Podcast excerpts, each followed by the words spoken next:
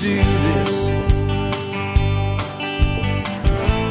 Let me show you a better way. You don't have to be. Hi folks, this is Jack Spirko with another edition of the Survival Podcast. As always, one man's view of the changing world, the changing times, and the things that we can all do to live a better life.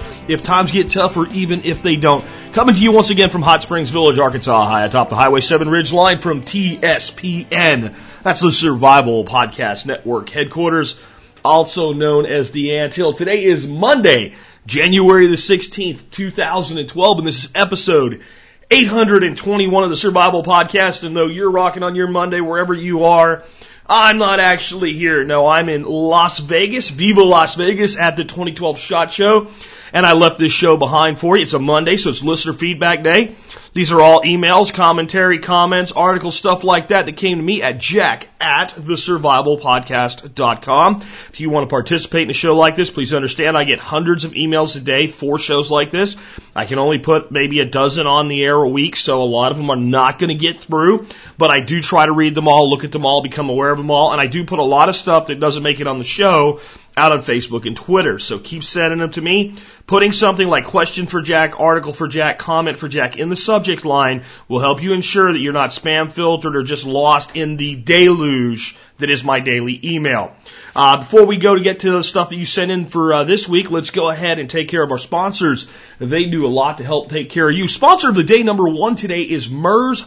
dash radio dot com. Yes, Mers, and then a hyphen, and then the word radio dot com. Mers Radio's cool, and I'll tell you why.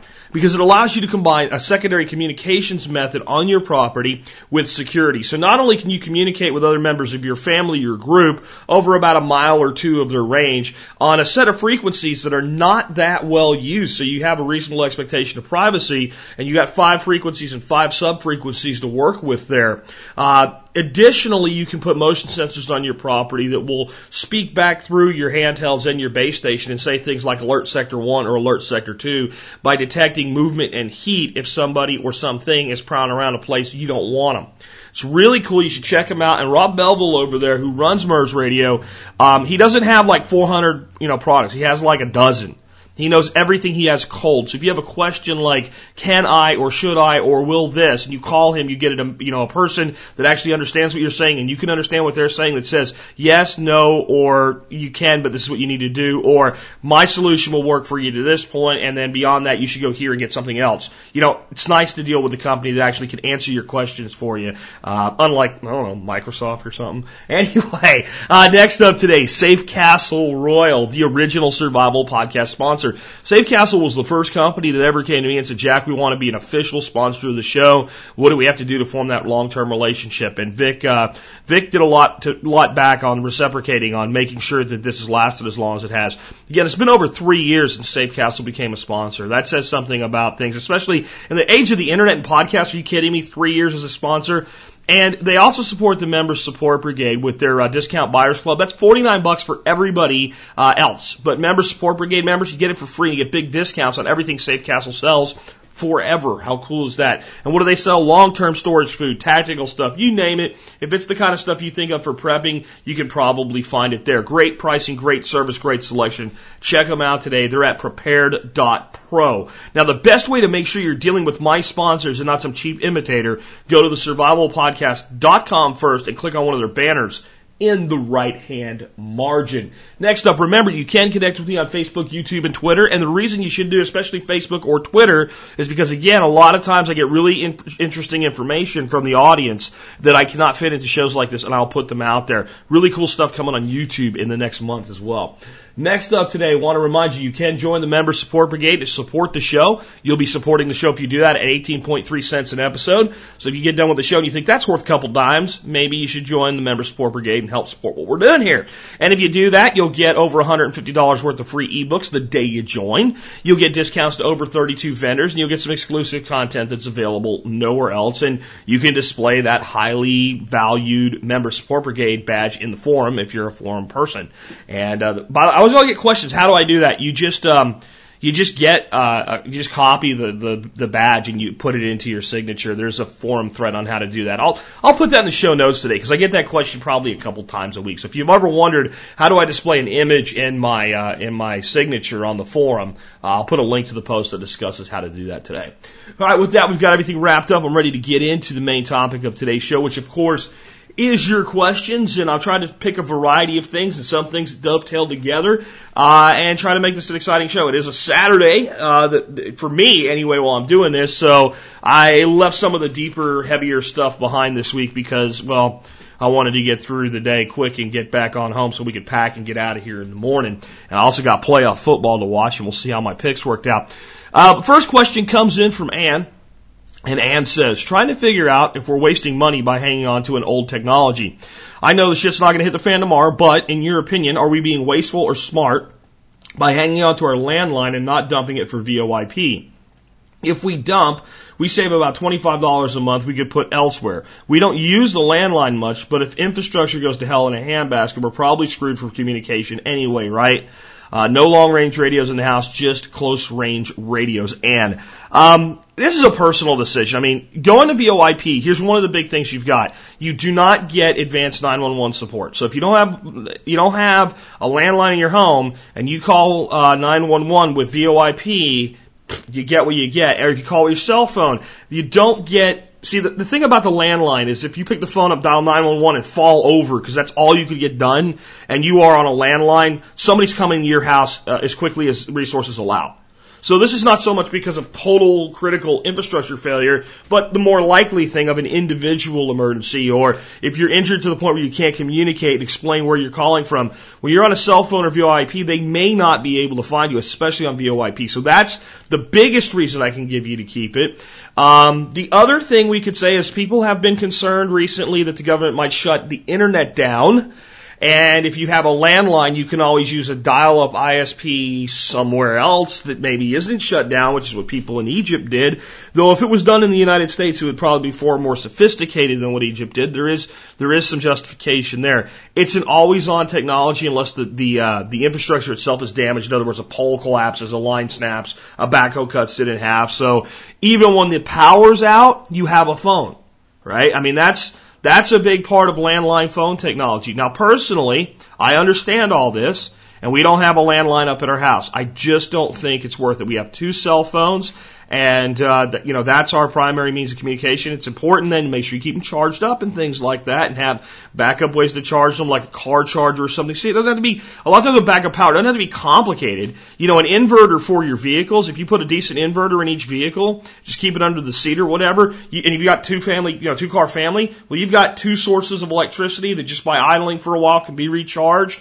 Uh, the batteries could even be pulled out, taken in the house, uh, your inverter's hooked up to them and used, and when they need to be recharged, back out, start the car up. Don't use them both until they're both dead, then you won't be able to get the car started again, but kind of, you kind of get the point there. And, you know, if you picked up a couple extra batteries that you kept, you know, stored properly in your, in your, uh, in your garage, you could always, uh, extend that whole system. So, uh, not really the question you asked, but that's just kind of leads me off to think about that backup power stuff. And uh, one thing we should probably do is another show someday on backup power, on like um, we would say like guerrilla backup power, you know, like uh, you know ditch backup power. Nothing complicated, no fancy, uh, no, nothing fancy. Something that we backup systems that we could build with the stuff that's already in our home. If you'd be interested in a show like that, let me know in the show, the show notes comments today. All right, next up today, this one comes in from Matt. Matt says he wants to give me his condolences on the Steelers' loss, uh, but he's a Broncos fan, and it was a big win for him. Again, I'll say to you guys that are Broncos fans, um, congratulations, man. It was a great game, and uh, I, I have no ill will after that game. Uh, when, when two teams leave it on the field uh, and, and my Steelers were banged up, pfft, hey, man, that's just the way it is, and, and Tebow did play a great game. Okay, and hopefully he'll do good this weekend. Again, I like watching the guy do well. I just have my skepticism long-term. Anyway, here's his actual question. One question on Hugo culture. Has there been a study on yield performance for large diameter logs versus small small diameter logs, limbs, and branches. I'm thinking of cutting down some golden elm and lilac bushes in my yard and building up the beds on top of them along with some pine, poplar, firewood. But if large logs are better than branches, I might go find some logs. Since I just moved into the new house, I now have the opportunity of to garden. I'm planning on getting beds set up before I do any planning. Look forward to enjoying the reduction in irrigation, especially here in Colorado. Thanks for all you do, Matt. Um, here's the thing on hulu culture. I think everybody keeps trying to make this complicated, and it's not. It's not complicated at all. It's a bunch of wood, and as it sits under the ground and begins to decompose, it becomes spongy and it holds water, and it has a life cycle. And it will only, it's only going to last so long before it's going to break down to its component parts. If we use smaller pieces, the life cycle is shortened. If we use larger pieces, the life cycle is lengthened. That's really about it. Now, yield study. I, guys, man, we're growing food in our backyard. We're not trying to recreate massive agricultural systems here, but even with that said, let me tell you that you might find that if you use chopped up coarse materials and you were, you know, like more like wood chips and you were growing something like, I don't know, blueberries, that maybe under certain circumstances and certain moisture levels, those wood chips would tend to move toward the acid spectrum of the pH faster, and it might increase the yields of blueberries or cranberries or lingonberries. But then it might take something that prefers a more neutral to a more basic soil and decrease yield. You, we don't really know. All you can do is try. I would tell you that, to me, it makes this, it makes sense to use large pieces of material. That's what Sepp Holzer does. That extends the life of the situation. But if I had a whole bunch of small material around and I was going to build a garden bed anyway, would I put it in there and know that I'm getting some hugelkultur effect? Yes. I think the big thing that we, here's what we need to do, guys, okay? If we really want to answer these questions, stop worrying about it. I'm not picking on Matt, by the way. If you think I am, I'm not. I'm just saying, because I get so many questions, well, what if this and what if that? And the answer is I don't know. I, I just don't know. I, I've built some beds in a couple different ways. I'll share the results as they come in. But what we really need to do, maybe, is to uh, put as many variable solutions out there as possible, and let's report on the results. And then let's let's be smart about this, too, because here's the thing, okay? Matt's in Colorado. He may get a completely different set of results using the exact same structures, growing the exact same crops as somebody doing it in Georgia. And we need to understand that just because something doesn't work real well for somebody in one climate doesn't mean it won't work well in the other. And a lot of these hugelkultur questions, we're not going to answer them until we just start doing it. So uh, I would say when in doubt, bury wood and plant stuff in it and see what happens. I mean, honest to God, I'm not being I'm not being curt on that or anything. I just think that's the solution. If you want to know, do it and see what happens. Um, you're not going to die if your tomatoes are slightly less yielding than if you had done it another way. And what I think we'll find if we start building these systems and using them as they're designed, which is polyculture systems. It's not like we build a bed and cover it with corn. So multiple plantings and multiple plants and, and multiple beds in multiple locations on our property, we'll find that certain plants do better at a certain, like if we do a, a raised one, some will do really well planted in the top, some will do planted well down lower in the system, some will do better on on the west side of the berm, some on the east side of the berm, or the south or the north, or all different types of things. And this is this is something that's ancient and brand new at the same time. It's an ancient technology. It's been around since probably man stuck, you know, pulled the first fruit pit out of his mouth and shoved it in the ground to see what would happen, and realized that that place over there where the all the organic matter built up on top of the log that fell down, uh, lots of stuff was growing there, so that was a good place to plant it. But because of our obsession with monocropping and modern agriculture, the technology was ignored and forgotten. And people like Sepp have just simply brought it back, and now we need to do the research ourselves. And, and instead of thinking, I, I think there's a propensity, like, we think that, like, we have to, like, worry about what some textbook says or some study says or something like that. We're growing food, folks. Plant it, see what happens, and just have, what you need is the fearless. Remember when you were a kid and you were fearless? Like, you would just, like, you could try something for the first time, you would just go do it and see what happened. That's, that's where all the advancements are going to be made in, in agriculture and permaculture going forward. People just doing it, just hitting the ground with it and seeing what happens. It reminds me of what Joel Salatin said, you know, that some people, you know, remember your grandmother saying, if something's worth doing, it's worth doing right. And he says, that's actually, Grandma got that one wrong. If something's worth doing, it's worth doing wrong a hundred times until you figure out how to do it right. And just do it and see what happens. You're going to get some of it right, right from the get-go. That's my real advice on hugelkultur. woody material, whatever you can get, buried under good quality humus and organic matter and compost and plant into it. And everybody that's done it has had some success. And I think you'll find your success if you get active with it. But personally, if you want the system to last longer, use larger pieces of material. Uh, and if you want to know everything there is to know about it, get Sepp Holzer's Permaculture. It's his new book, Sepp Holzer's Permaculture. And uh, you can find out everything that Sepp knows about it, which is a hell of a lot more than I do. Uh, a little report here, not really a question. This is from Sam. Sam says, "Hi, Jack. Love the show. Last weekend, my girlfriend and I had the opportunity to attend an I D P A match at a local range. I have done some training on my own land with friends, but have never tried I D P A or any other official matches. We had no idea what we needed to bring other than safety equipment and our carry guns, but we went and figured we'd learn as we go. The guys doing the match were awesome. We were put into a group with an amazing instructor who taught us a lot, and by the end of the match, we were actually doing quite well. We learned that our equipment was not perfect, and our skills could use some honing. At the end of the day, we were invited to return for three gun next weekend. Just figuring I would share, we would never have gotten out and gotten involved if it weren't for the show inspiring us to do so. Hopefully our story will inspire other listeners to get out and get some training." Sam, I think that's awesome. And it's I D P A, something that, like, I've always like, eh, maybe, and I just, I'm so, so busy and never, but every single person that writes me or I talk to that's gone loves it. They're like, this is like one of the best things, and maybe it's something my wife and I should do because we've been working on improving her gun handling skills, and I keep telling her that she needs an instructor other than me because, and I think that in most situations, most spouses, I don't care who the experienced one is, whether it's the male or the female, because there's households where the woman is a gun person and the guy just, you know, grew up as an East Coast liberal or something and he's finally coming around. It don't matter which way it's going. There's a certain propensity for the old proverb that a prophet has no honor in his own country. And it's not that they don't listen. It's that it just doesn't flow as well. There's a, just a different relationship there. No one wants to be told by the person they love the most, you're doing that wrong. Uh, And when you're training, that's what you actually need to know is what you're doing wrong. So I D P A may be many things to to uh, to expand uh, uh, firearms training. If you have uh, been to I D P A, if you're a proponent of it, if you enjoy it, comment in the show notes today. Let us know what your experience has been and what advice you have for people as far as getting involved. Um, next up today, um, this is on the Blaze, and it's one of those stories, you know, that I almost didn't do today, but I was like, I got to do some stuff that's kind of tough to talk about today because this is the Survival Podcast. Um, this is uh, it's just another one of those things where you look at the potential for global health issues, global epidemics, global pandemics, and um, you go, boy, I don't want it to be this thing.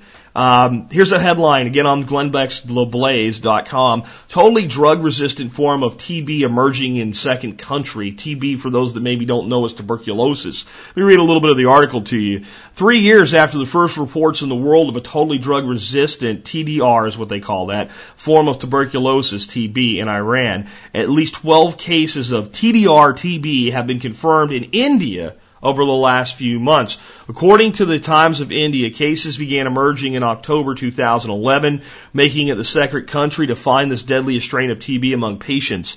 The U S Center for Disease Control categorizes resistance levels of T B as a multi-drug resistant or extremely drug resistant. T D R is not even classified yet on the C D C's website, and there has been no reported cures for such a strain of this bacterium yet. In other words, they don't really, it's not, doesn't, it doesn't officially exist in the records yet. That's how quick this thing's moving. Uh, what's worrying, according to the Times of India, is that ten of the twelve cases were of city dwellers. The T B bacilli have obviously mutated.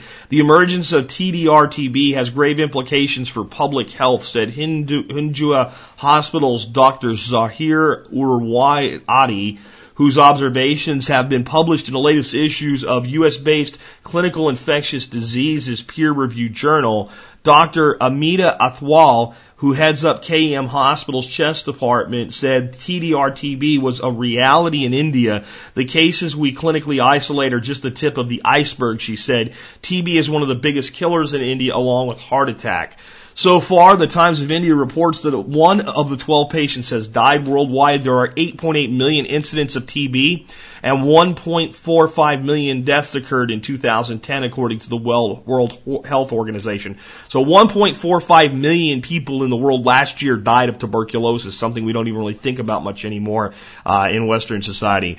Uh, Wired refers to the first outbreak of T D R T B in two thousand nine as, in Iran as underreported in the media. It notes that while there were only fifteen cases of the strain were reported then, one hundred forty-six of the multi-drug resistant version were cited, with a high percentage of those cases being among traveling immigrants. According to Wired, only two-thirds of the countries with forms of drug-resistant T B have labs capable of diagnosing the bacterium as resistant. This means that only about one in every ten patients with multi-drug-resistant T B gets treated.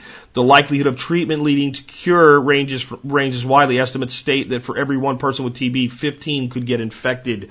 Okay, so what does that mean? Uh, first of all, it means that of all the things out there that I'm afraid of being a global epidemic that would affect me directly, I want to tell you that this one goes pretty low on the list. Um, what we see with tuberculosis is the higher density areas where people are kept in close concentration, like third world prisons, are really where, and, and third world cities are where we get a lot of transmission of tuberculosis. So I think that we're more likely to deal with something, if we have to like self-quarantine or something like that, it's more likely to be like a flu Uh, variant or something to that effect, something that's an airborne transmittable disease, not this direct human-to-human requirement. Um, and but here's the scary part of T B. People get T B, including these highly drug-resistant varieties, and they they live a long time with it, and they can go in a lot of places, and they can spread it all over the flippin' place. It used to be a very common disease that killed a lot of people in the United States before we developed things like antibiotics and drugs that could help treat this, and in some cases basically cure certain strains of it. In fact, the you know one of the most famous people that ever died of T B died in his thirties, and of course that was Doc Holliday of the famous, you know, the Earps and the Hol- Holiday and, and the OK Corral and Shoot 'em Up and all that. Yeah, Doc Holliday didn't go down in a hail of bullets. He went down in, in, in blood-filled lungs. So it's a very, very awful disease, and it is highly contagious, and it's something people can carry around for a long time. Like, if someone gets H one N one bird flu, the, the actual one, they're laid up pretty quick. And it's pretty easy to go, okay, this guy has got something really bad, and we need, even in a, in a third world country, we need to isolate him. Where a person with T B can be walking around a long time before they figured it out, and you, you realize what it said, that only a very small portion of the countries that have this now even have a lab capable of confirming it. So all they know is the guy's got tuberculosis because it seems like his symptoms match, but is it really drug resistant or not? We'll just give him drugs and find out. Now what does that do? Well, that increases the drug resistance. That that makes the st- more virulent. So by just giving the person who's got the drug-resistant tuberculosis the exact drugs it's resistant to, if it's multi-drug resistant instead of total drug resistant, we're pushing it that way. That's probably how we got here. It just kind of reinforces the fact that um, we don't know what's going to happen in this world of epidemic, pandemic, disease, and that we're all equalized by this. I mean, it doesn't matter who you are, how much money you have. I mean, when you look at things that attack our bodies, things like cancer, um, what was his name? Patrick Swayze died of pancreatic cancer. Uh, Steve Jobs died of pancreatic cancer. The guys had more money than anybody else in the world, and all the money in the world couldn't save them, and these things kill much more maliciously than, than cancers do many times. So uh, the question came in from a guy we'll just call Neil, and uh, he said, should I get a gas mask, gloves, et cetera? Maybe you could do a, a show on preparing for a uh, pandemic specifically. Well, I've done it before, and if you go type pandemic into the search box, you'll find it, but I probably need to do it again. The reality is this. If we get into something that's highly contagious and moving around, the best course of action is going to be self-imposed quarantine. And my wife and I watched Contagion. I watched the whole thing. She watched half of it and fell asleep the other night. That's not a commentary on the show. I think she was just kind of beat from the day. Um, but um, we, you know, we discussed it. We said, really, the, the thing you need more than anything else is lots of food, lots of water, and lots of medical supplies, and to be able to take care of yourself for a long time while the thing runs its course and you stay isolated from exposure. It's the only thing you really can do. Um, a mask and gloves. I mean, all of these things can help. Well, you know, sneeze in your sleeve, wash your hands, don't touch your face, whatever. All of that stuff can be somewhat helpful. Um, but in the end, um, if you get something that you, that, you know, is, is highly contagious, staying away from it is the best course of action. Um, next up today, uh, this comes from Matt. Matt says, Jack, if you're going to purchase an A R and you don't currently own one, would you consider getting a three oh eight like the Sig seven sixteen Patrol, or would you stick with the five five six? Thanks, man. Love the show. You make my drive to work doable. Matt, um, it, it, it's, it's dependent on what you want to do with it to a large degree, but let's talk about why. Why is the military using five five six? Uh, because you can carry a lot more ammo, you can supply a lot more people, it's very, very, very flat shooting, so we can use it in close range and long range. Um, it's easy to shoot, and it's easy to learn to shoot well. It has almost no recoil at all, especially in an A R frame with the recoil suppressor and all that going on with it. Um, and it functions very, very well. So that's why people go with the five five six. That's why the military, I should say, went with the five five six. When we look at seven six two or three oh eight, we move up into a much more powerful caliber. We move up into something that if I was going to, like, let's say this is going to be my rifle. This is this is my rifle, right? And this is the the rifle that I'm going to own. And it's going to be my survival gun. It's going to do everything I need it to do. I'm much more inclined to go out and shoot things like large feral hogs or deer or elk or something like that in a hunting scenario, including in many states it would have to be a shit-at-the-fan hunting scenario because the platform in quite a few states would be illegal for hunting in the first place. In some states, Texas, no problem. You want to go shoot feral hogs? You want to go shoot deer with a three oh eight uh, A R? No problem. Go go for it. So it's it's more about, okay, if I have, I'm going to have more power, but I'm going to have more weight, and I'm going to reduce my ability to carry ammo, but I'm going to get more power. Or I'm going to have less power, but I'm going to be able to carry more ammo with less weight. Or the same weight is a better way to look at it. For the same amount of weight, I'm going to get a lot more ammo that I'm going to be able to carry. So there's where you're going to make your decision on the practicality. Now, have you ever shot an A R before? Are you an experienced shooter? Or are you going to be learning to shoot this platform and specifically shoot high-powered rifles for the first time? If that's the question, get the five five six because the learning curve is shorter. That is another huge reason the military uses the, the, the five five six versus the seven six two. It's easier to train a person, put a weapon in their hands, teach them basic fundamentals, and get them shooting well with less recoil, less muzzle blast. It's just it's, it just is, and, and anybody would tell you that. Now, here's the great part of, of being an owner of an A R. The lower part of that A R is the gun, the firearm, the weapon, however you want to call it, right? That's, that's the part you have to fill out the forms for. The upper is not. There's no reason you can't go later and get a three oh eight styled upper. So there are a lot of opportunities to do things with A Rs. That's part of what makes them cool. Uh, so that would be something is to think about what is, what do you want for the underlying platform so that you could change that going forward. And you could do the other thing too. There's no reason you can't buy a five five six upper. Uh, they even make uppers that are designed to shoot twenty-two long rifles so you can practice a lot using the same platform. By the way, that would be a great way to teach a new shooter is an A R platform using twenty-two long rifle. That would be an awesome way to teach them. Uh, one thing I'll tell you that shooting A Rs is a little different, especially irons on A Rs, than just about any other gun you're going to shoot. And it would make sense to get somebody with some military training to do some basic riflemanship, rifle, rifle training with you. Some B R M, things like the nose up on the charging handle, why that's done, the positions and all. It is a little bit different. When you go scoping them and all, it changes things kind of back to what you would normally expect. But if you're going to get an A R, I, I have a real big request for you guys out there. If you want to kit it up and make it look Star Trek and all, fine. Go shoot it as it was intended first. Learn to shoot it that way. Learn to shoot those irons.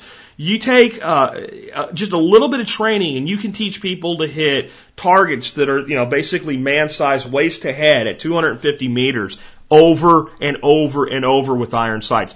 And folks that are, you know, just a little bit more proficient can do the same thing at three hundred meters.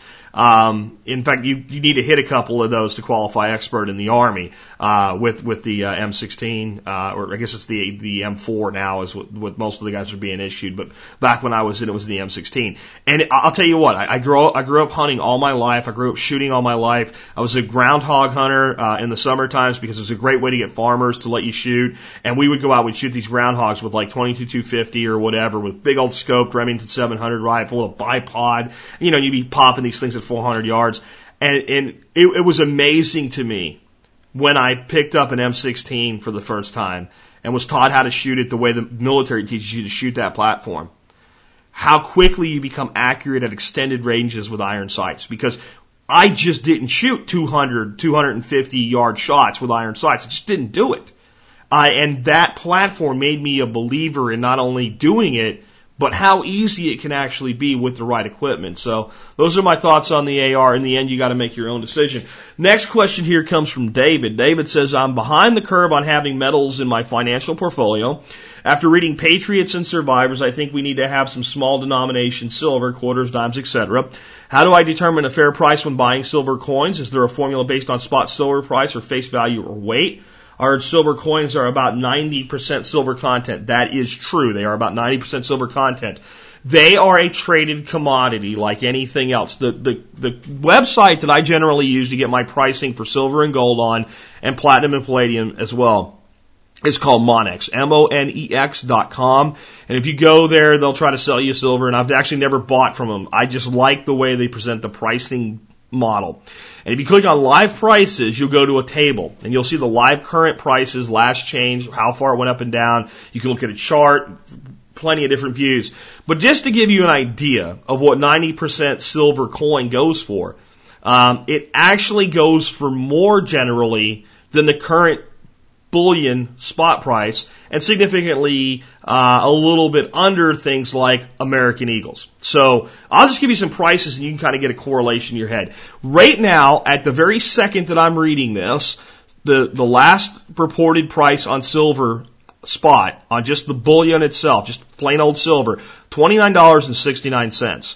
The spot price for silver eagles, thirty-two dollars and fifty-seven cents. Now remember, you're going to pay over spot. Spot is what the dealers pay. Spot is when you go to sell, you should expect to get about spot. So how do you think the dealers make money? Well, they, they create a price over spot that they sell back at. ninety percent silver coins are trading for about thirty point three cents an ounce.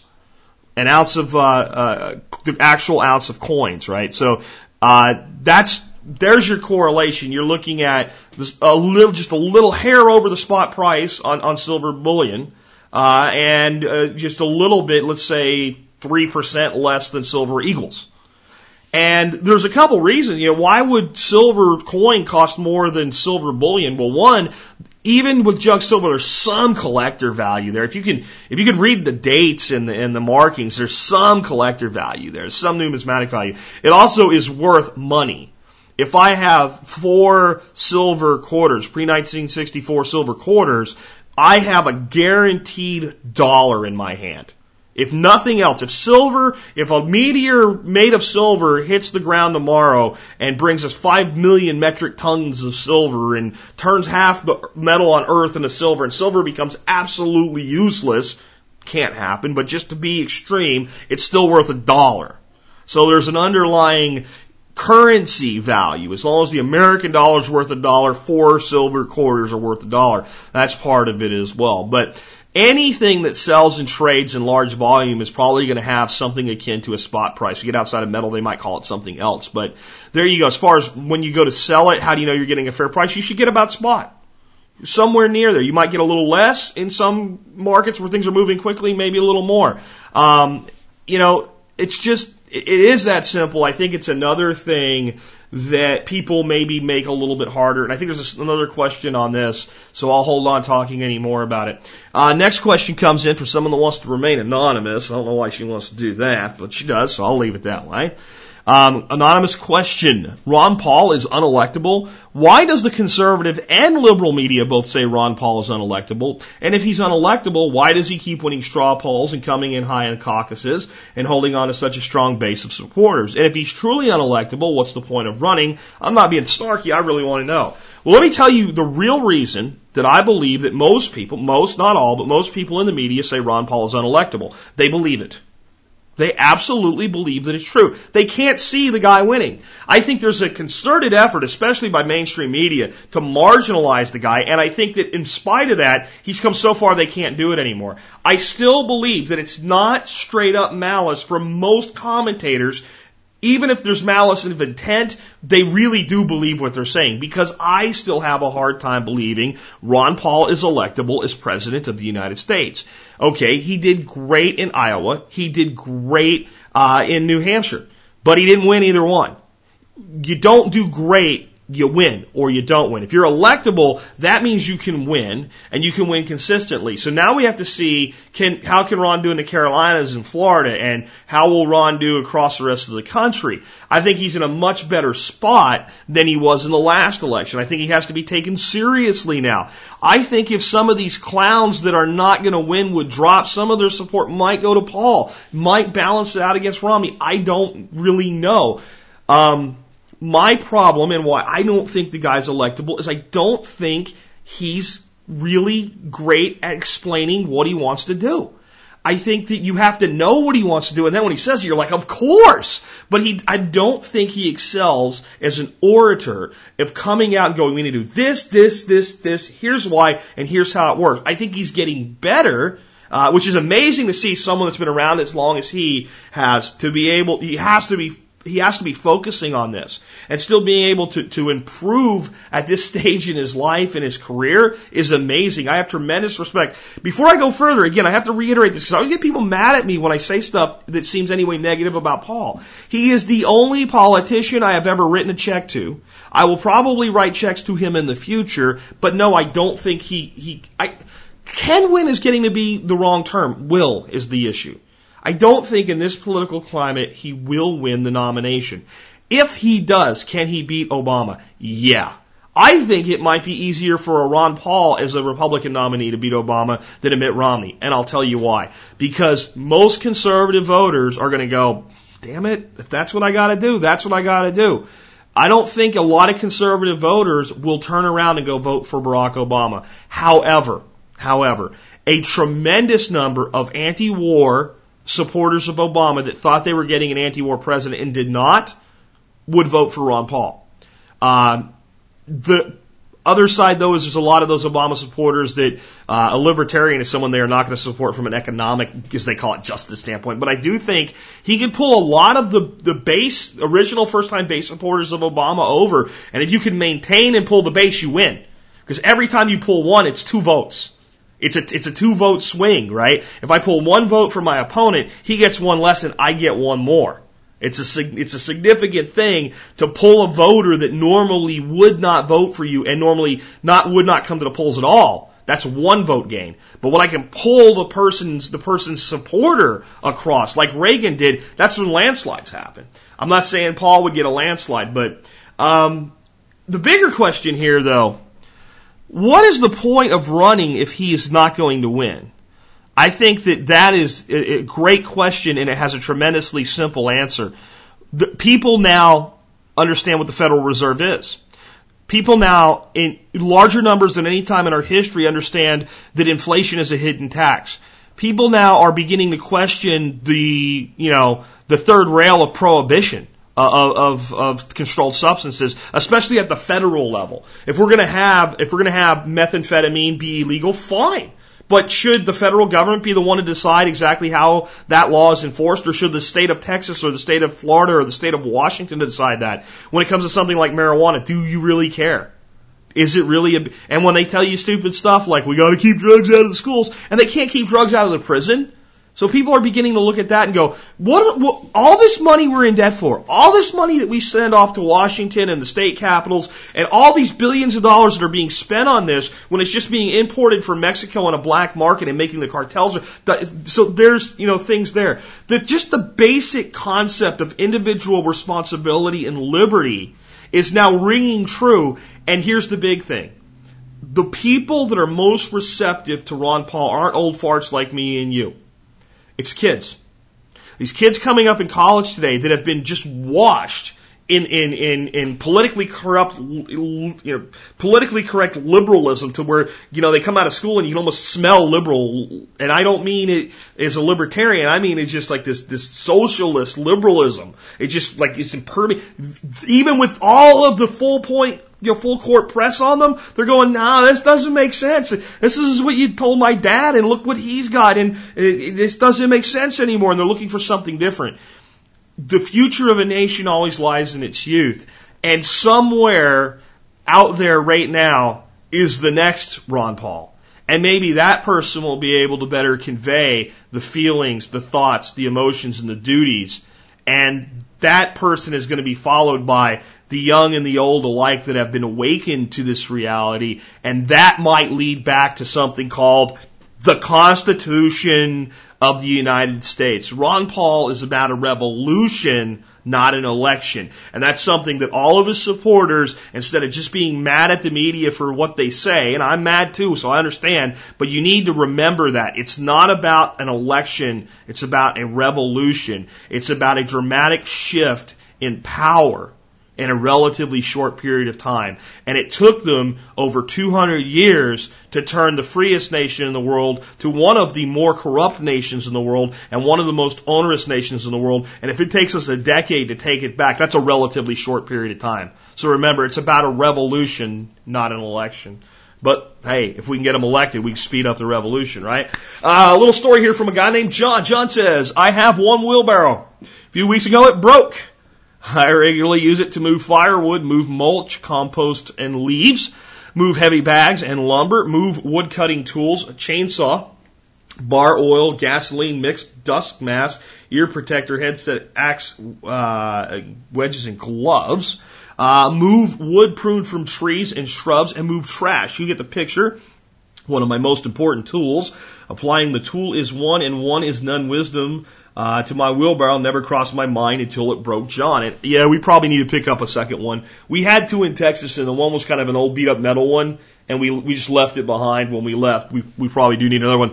Uh, I did have um, a tire that kept going flat, and of course the tires have like a big tube inside them and all. And um, I wanted to see. Recently, do I need to pre- replace that tube in there, or can I fix it using that green slime stuff they sell back where bicycles are? And if you've never seen this, you go to like a Target or a Walmart or anything like that. You go back where they sell the bicycles and look where they have the inner tubes and all.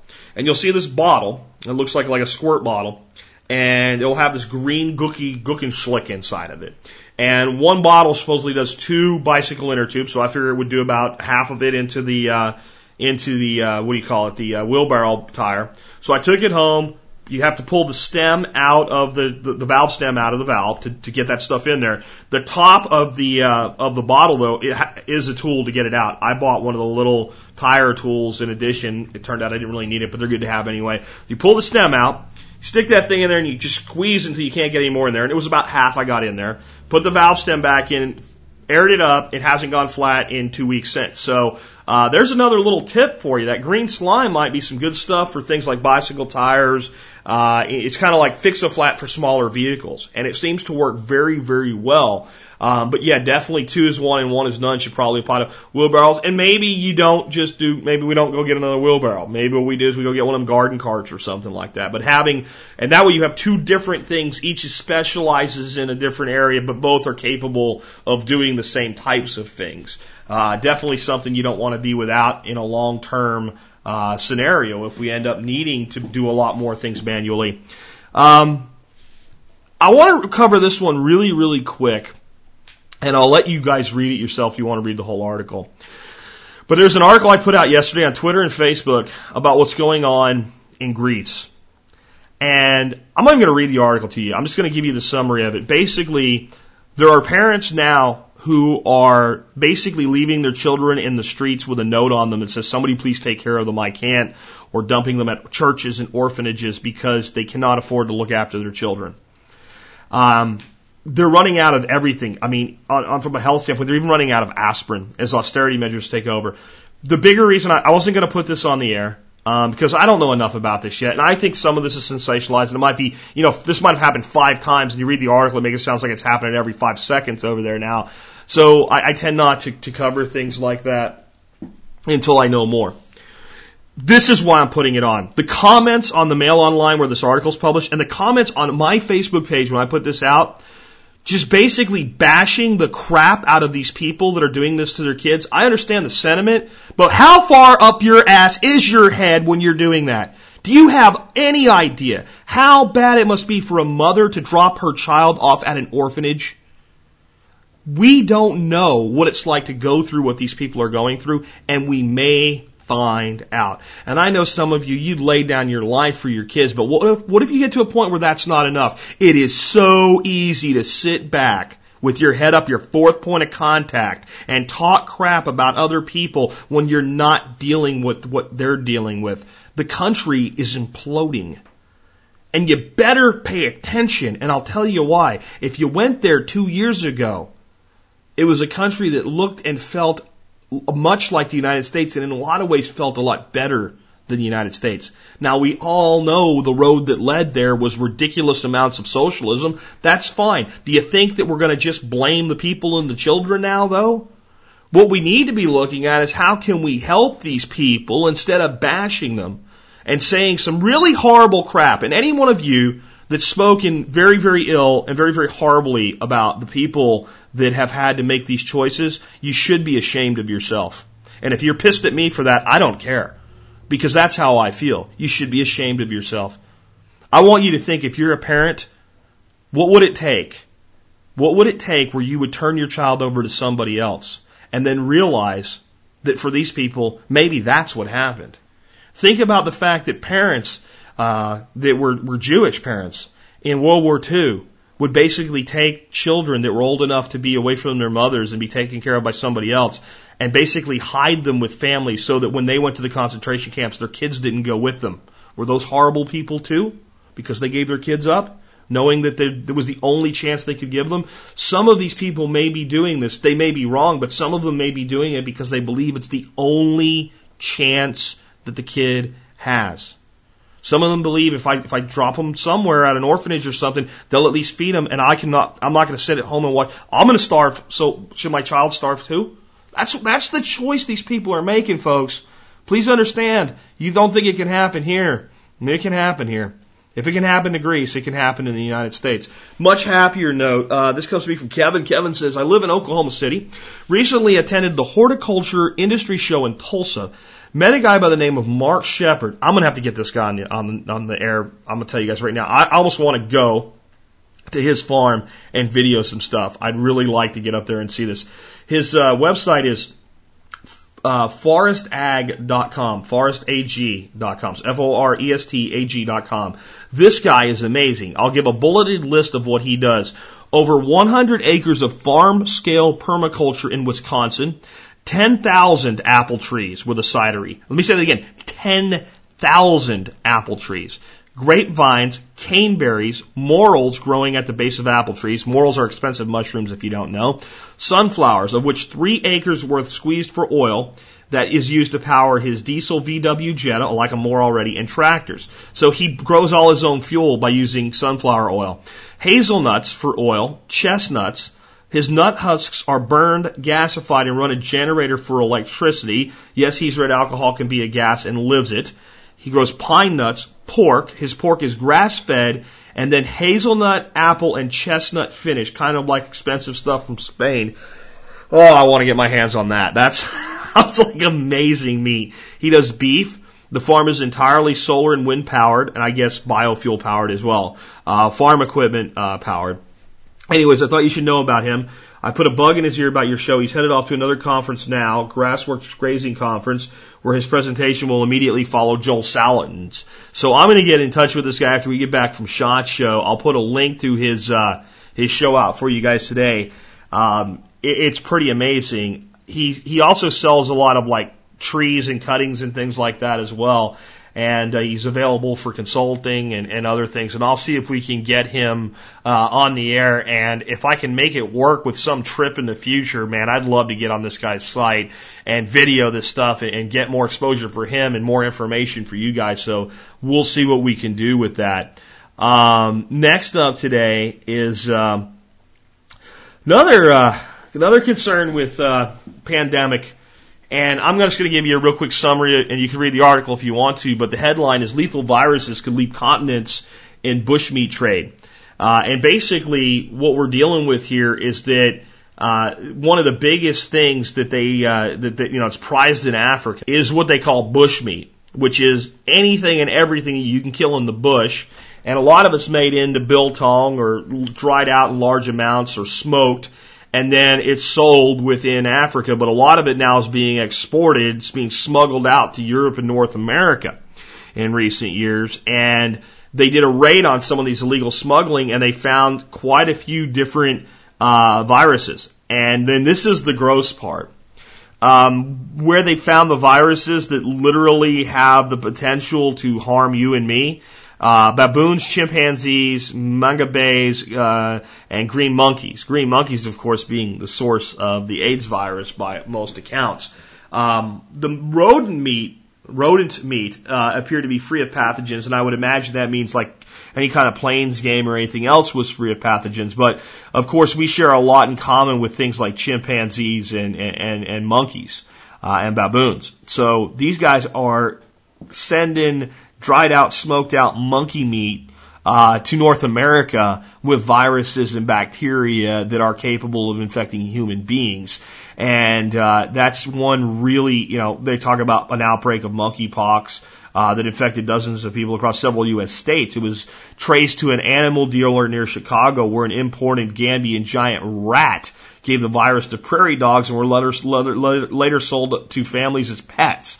Uh, so if that can happen, what can happen when people are eating this stuff?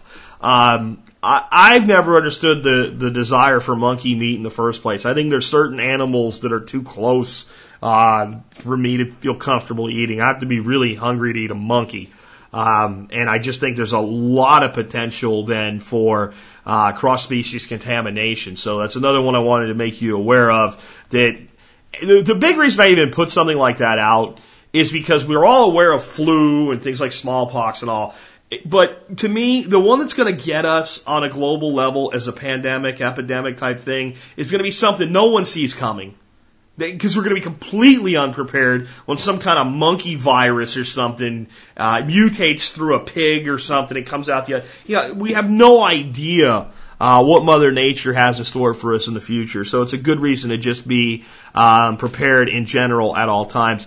This one comes into me from Cody, and it ties right back into this last one in a weird way. It says, Jack, can I make biltong with wild goose breast? I've already made it with venison and beef. It doesn't stay around very long. Yum. Um, I don't know. My instinct is it wouldn't come out very good. Goose, even wild goose, is very, very heavy on fat. That's one of the things that makes it so delicious when you roast it.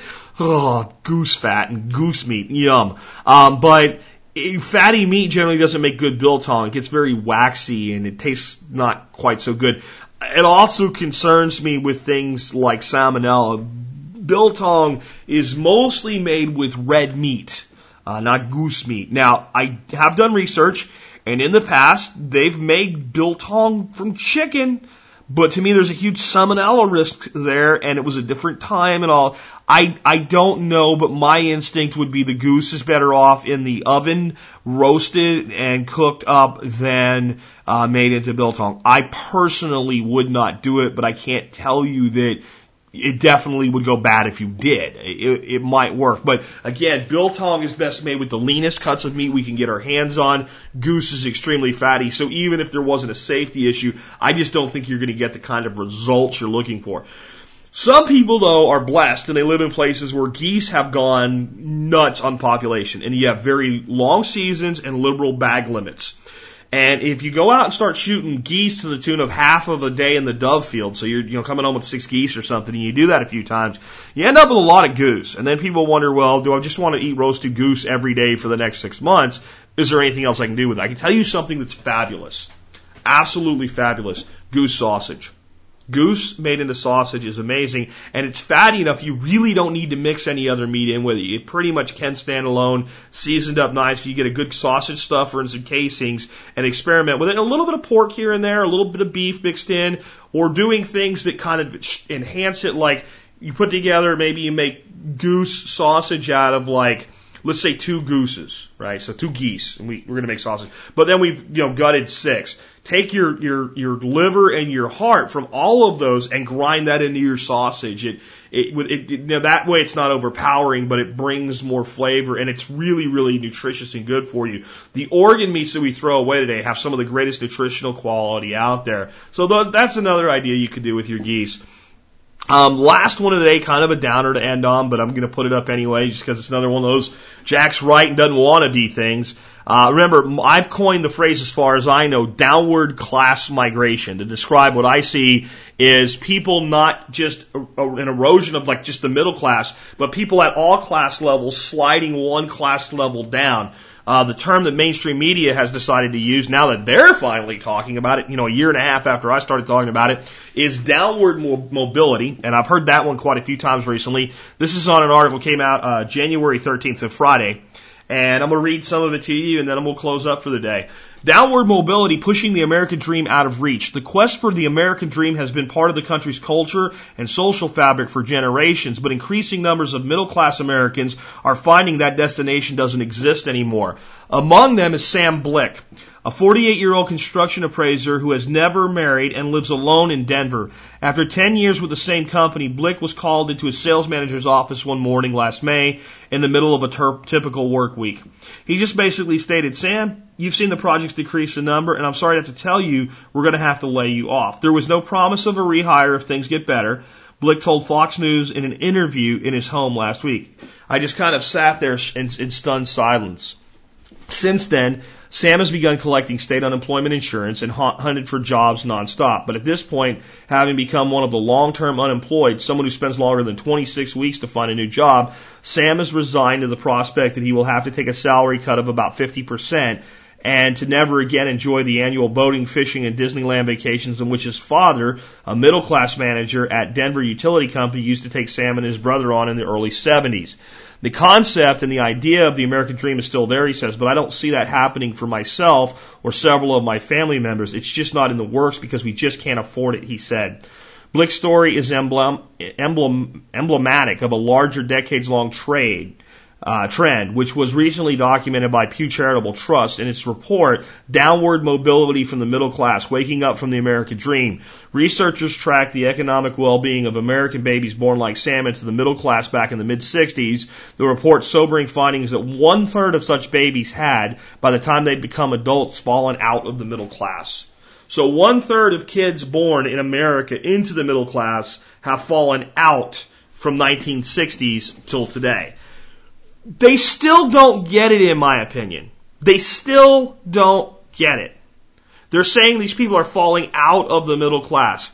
They're not understanding it. See, this is what I talked about with the song Allentown. Allentown was about a shift. I talked about that last week. The shift now, if I could explain this better, might be like this. Hold your left hand up.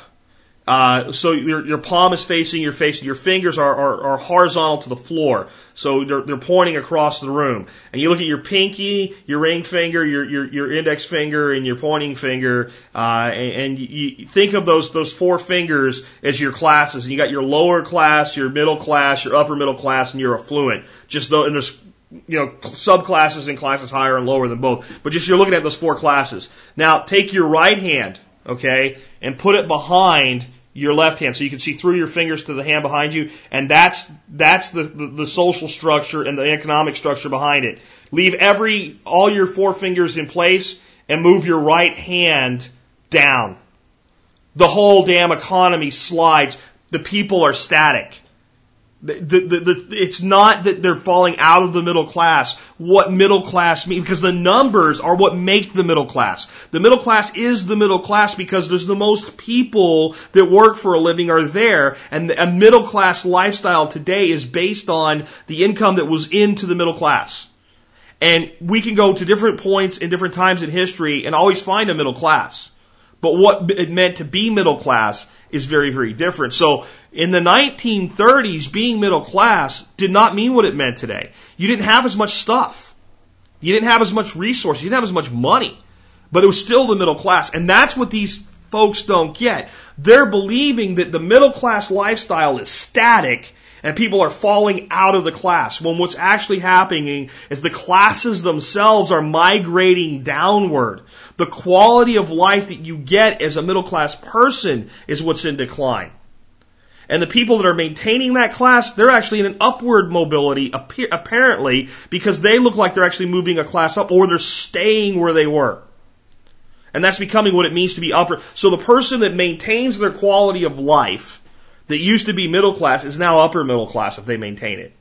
And everybody else, the middle class itself, its significance is sliding. I don't know if you understand how big a difference that is. To infer that the people are slipping from the classes means the class itself is still solid and there's a way back into it. But if the class itself, the meaning of the class itself is sliding downward, then your only hope to maintain your lifestyle is to claw yourself an income up enough, or to reduce your expenses enough that your income offsets, and to actually move into what previously was the higher class. It's so much more damning on a national level because there's only so much room as you go further up. There's only so much room at the affluent layers, because for every affluent person, there has to be a given number of people that are more of a, a work-a-day person. It's just how, and it's not to put anybody down, or to say that the affluent person is living on the backs of the middle class, but they are. I don't mean that predatory, though. If, if you're affluent and you run a couple gas stations that do service work and tires and pumps gas, you own four or five of those, and you employ all the people in those gas stations, and you pay them well for the job, right? You, you're not going to be stupid and pay somebody one hundred thousand dollars a year to pump gas. You're just not. But you pay them for what they do, a fair wage. They're the middle class. You're the affluent. You're living on their backs, but you're also providing them a job. But there's only so much room for the owner-operator level, the entrepreneur layer. And there's only so many, and the other part of that is there's only so many people that are cut out for it. A lot of people don't want it. They just want it. My wife doesn't want to be an entrepreneur. Right? When she was, when she was working as a nurse, and I'd say, you know, you could, you know, use this as an opportunity to become the officer. I don't want to do that. I want to go to work. I want to do my job. I want to be damn good at my job. I want to take care of those kids. I want to inform the parents. And when, when, when the, when the bell rings, so to speak, at five o'clock, I want to say, have a nice day. I'll see you tomorrow. And I'll do my job good, and I'll show up every day, and I'll do it wonderful. I'll be very proud of it, but I want an eight to five job, and that's it. And there's nothing wrong with that. It's the majority of people, and there's not a damn thing wrong with that. But that means that those people are forever stuck in the middle. They're the hard-working people that earn a wage that make up the majority of working people. And you've got the people that are would be at the poverty level below them, and most of those people do not work. And then you got this little thin layer of the working poor hovering right at the bottom of what the middle class was. Here's the scary part for everybody. Those that stay in the middle are about to start living a lifestyle very similar to what the working poor have been doing. And what that means for the working poor is really bad. But that's the reality. That's the economic shift that's going on right now. Can that change? Yes. How does it change? We have to fix the underlying problem. And until the people in Washington and the people to your left and right have enough guts to do it, this is our future. This is why we have to work so hard to be able to do more with less, to establish our lifestyles in a way that's sustainable. Increase the income or decrease the expense, or be smart and do both. That's the way forward. That's the way to live a better life if times get tough, or even if they don't. It's in our food these days, you know, it's on our T Vs. Sometimes we forget we are what we eat. I don't know the answer. It's like there's nothing I can do. It's the price we pay, I guess, when we follow all the rules. There's a better way to do this. Let me show you a better way.